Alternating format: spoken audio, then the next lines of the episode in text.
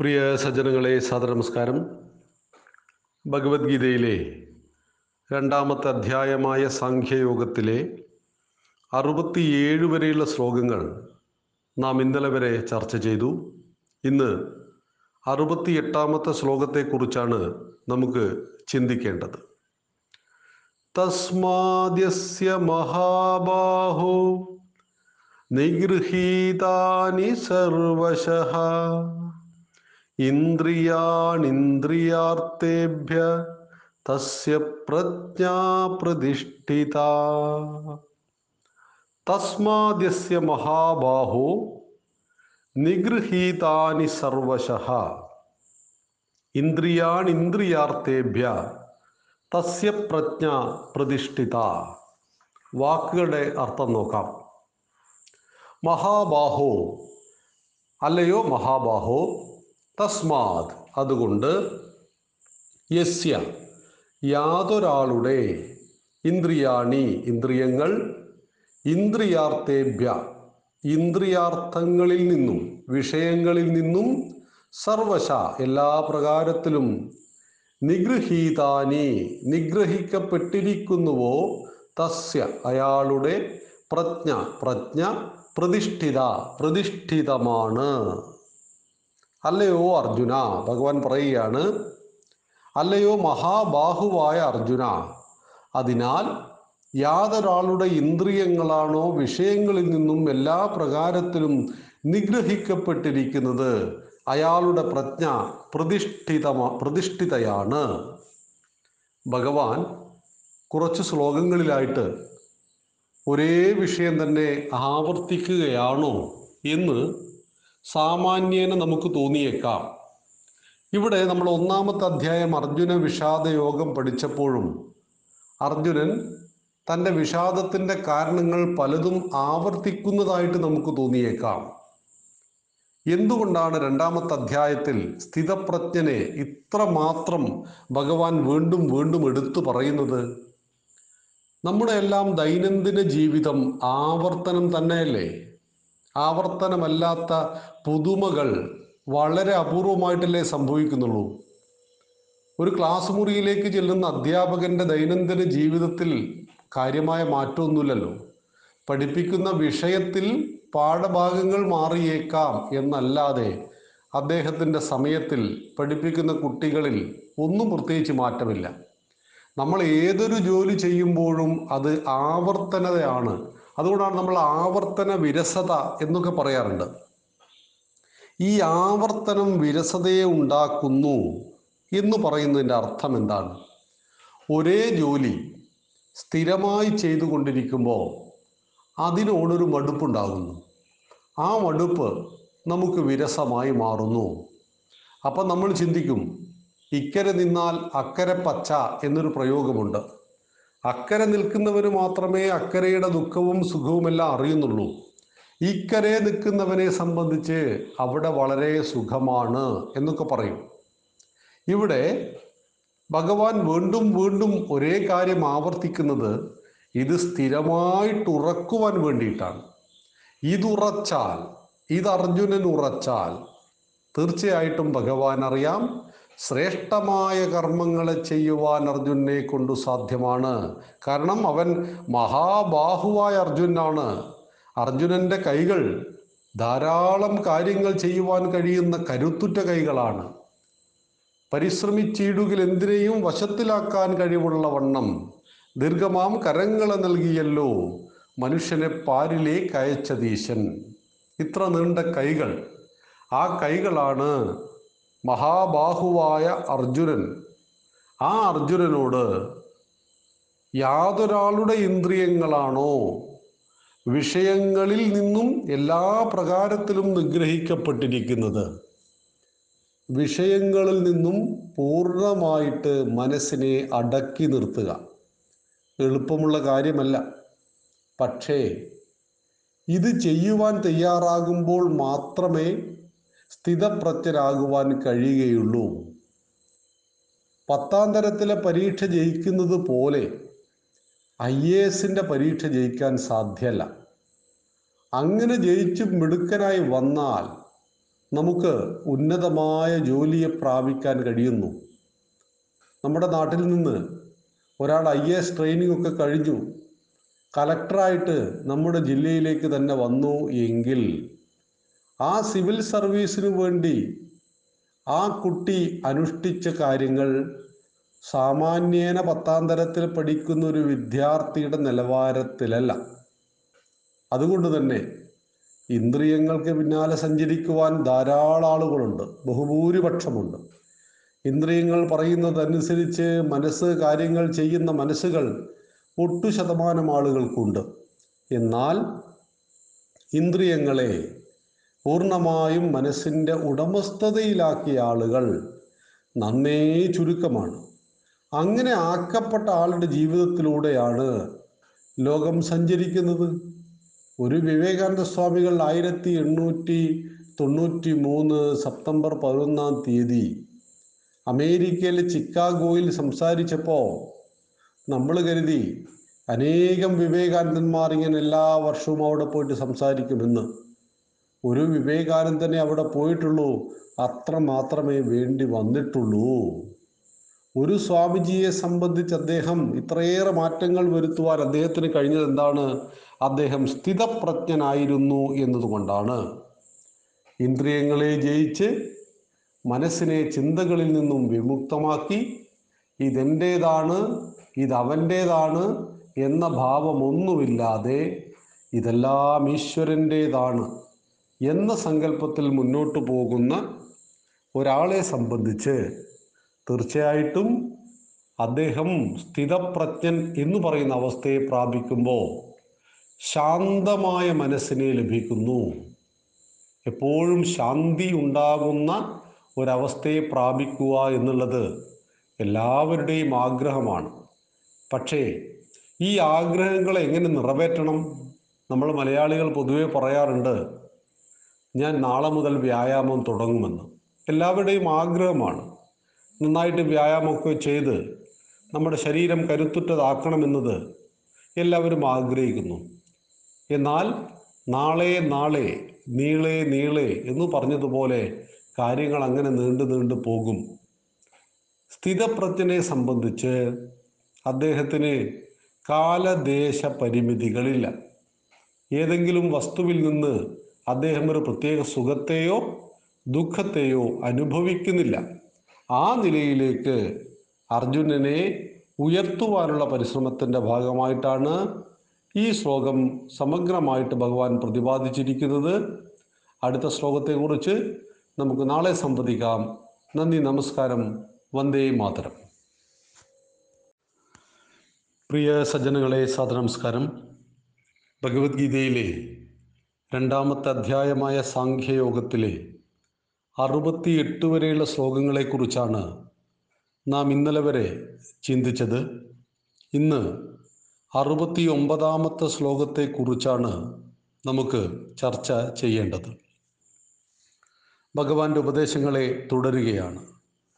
യാ സർവഭൂതാനാം തസ്യാ സംയമീ യസ്യാം ജാഗ്രതി ഭൂതാനി സാ നിശാ പശ്യതോ മുനേഹി യാ നിശാ സർവഭൂതാനാം തസ്യ ജാഗർദി സംയമി യസ്യാം ജാഗ്രതി ഭൂതാനി സാ നിശ പശ്യതോ മുനേഹി വാക്കുകളുടെ അർത്ഥം നോക്കാം. സർവഭൂതാന സർവഭൂതങ്ങൾക്കും യാ യാതൊന്നാണോ?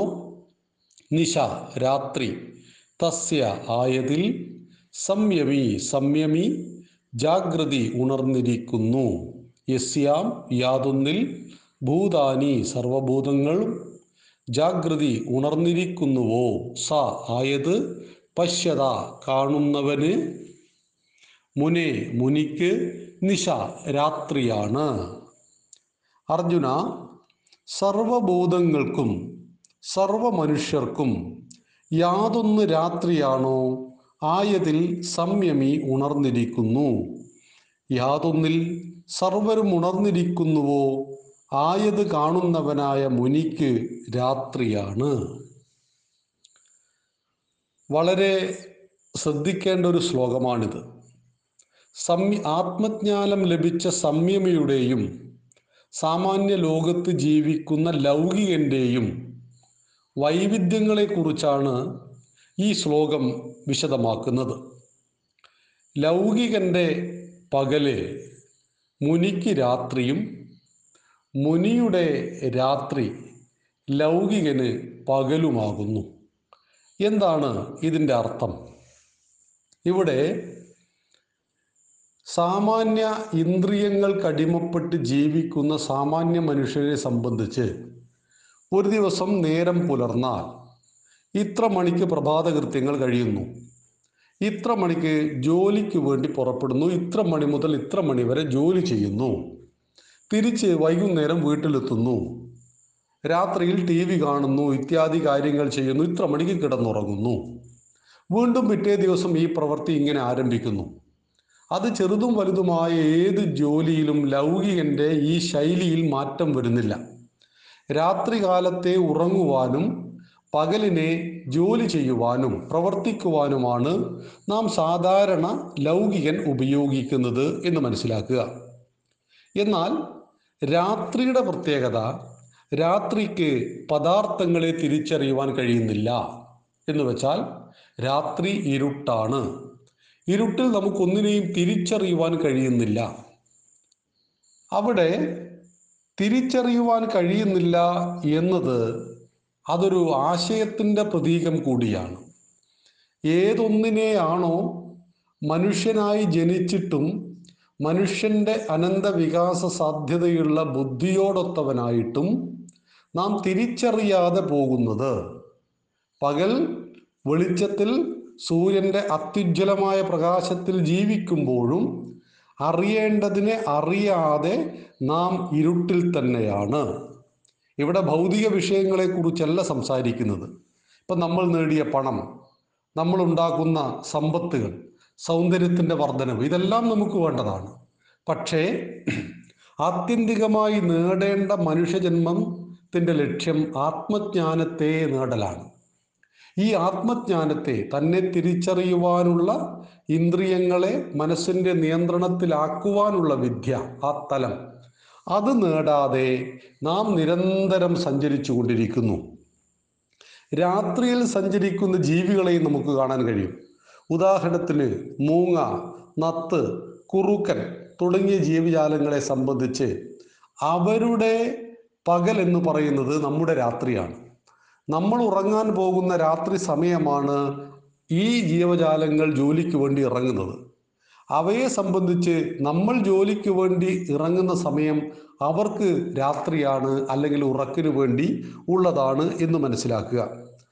ഇതുപോലെയാണ് ഒരു ലൗകികനും ഒരു സംയമിയും ആത്മജ്ഞാനം ലഭിച്ചവരും തമ്മിലുള്ള വ്യത്യാസം.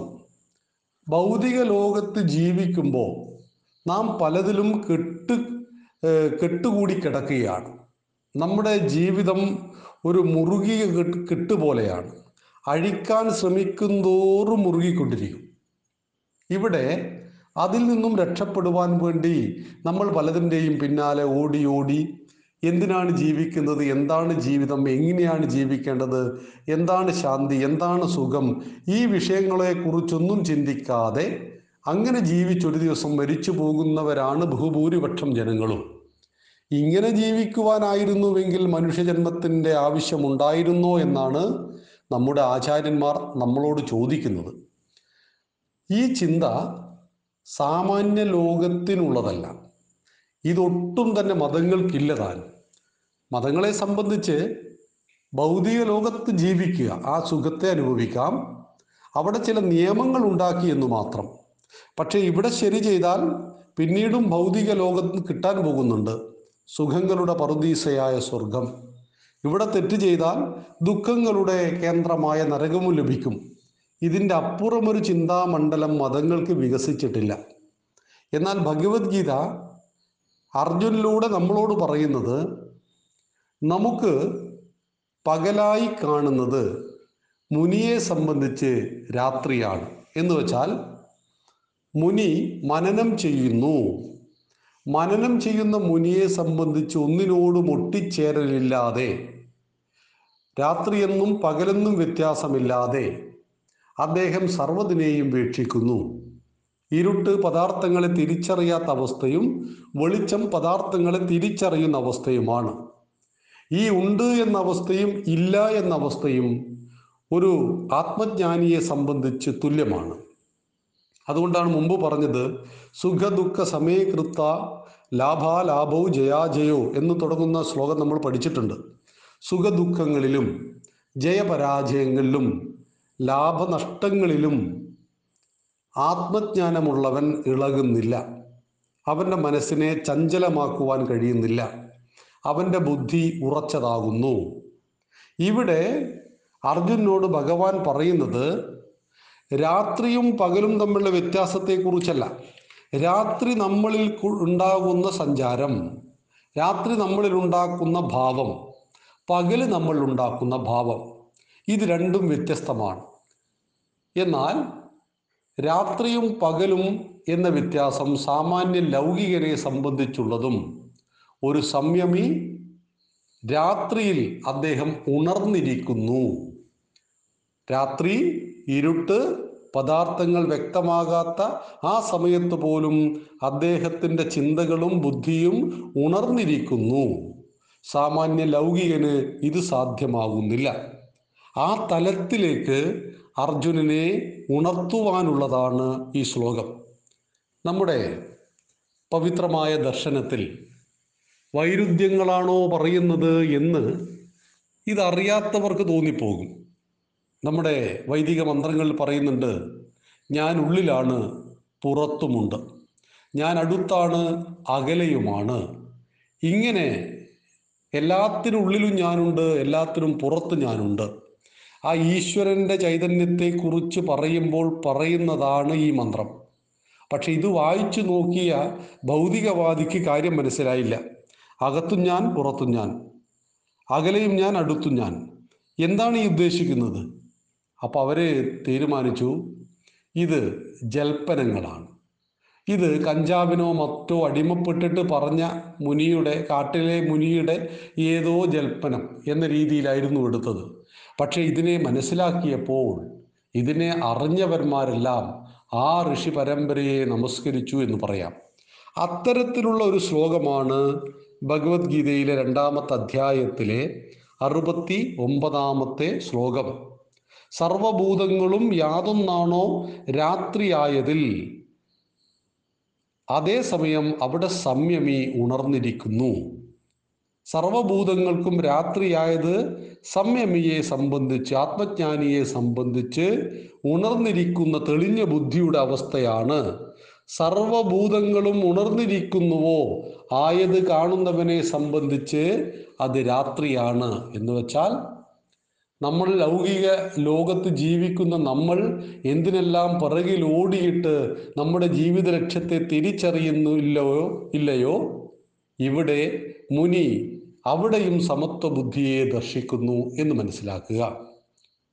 പറഞ്ഞു വരുന്നത് അർജുന ആത്മജ്ഞാനത്തെ നേടിക്കഴിഞ്ഞാൽ നിന്നിൽ ദുഃഖം അവശേഷിക്കില്ല. ദുഃഖം അവശേഷിക്കാത്തൊരു വ്യക്തിയെ സംബന്ധിച്ച് അദ്ദേഹത്തിന് എല്ലാ സമയത്തും ഉണർന്നിരിക്കുന്ന കണ്ണുകളുണ്ടാവും. ഭൗതിക ലോകത്ത് നാം പരക്കം പായുന്നതല്ല ആത്യന്തികമായ സത്യമെന്നറിയുക അതുകൊണ്ട് ഭൗതികന്റെ പകൽ അദ്ദേഹത്തിന് രാത്രിയും. അദ്ദേഹത്തിന്റെ രാത്രി ഭൗതികന് പകലുമായിട്ട് അനുഭവപ്പെടുന്നു എന്നറിയുക. അടുത്ത ശ്ലോകത്തെക്കുറിച്ച് നമുക്ക് നാളെ സംവദിക്കാം. നന്ദി നമസ്കാരം. വന്ദേ മാതരം.